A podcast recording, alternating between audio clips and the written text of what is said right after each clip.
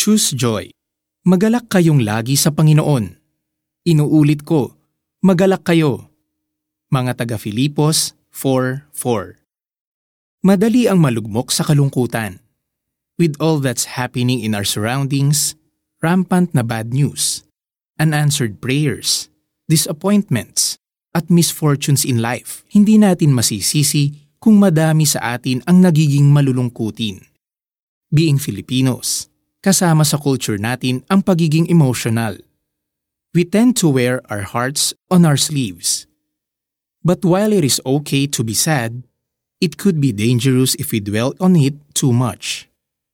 Kaya naman sa bawat pagsubok na ating kinakaharap, Paul in his letter to the Philippians encourages us with this. Magalak kayong lagi sa Panginoon. Inuulit ko, magalak kayo. Paano natin magagawang maging joyful kung mayroon tayong pinagdadaanan? Alam naman nating mahirap mag-rejoice kung hindi naman nakakatuwa ang mga nangyayari. Pero alam mo ba na nang sinulat ni Apostle Paul ang mga katagang magalak kayong lagi sa Panginoon, ay nakakulong siya dahil sa pangangaral ng Gospel? Pinatunayan ni Apostle Paul that there is a state of joy which we can attain even if we are in the midst of storms.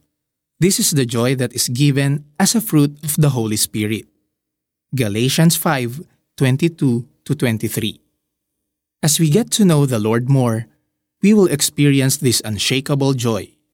Matatanggap natin ang kagalakang ibinibigay sa atin ng Panginoong Jesus. Juan 15:11. So every day, let us choose to be joyful, no matter what. Dahil kasama natin si Lord.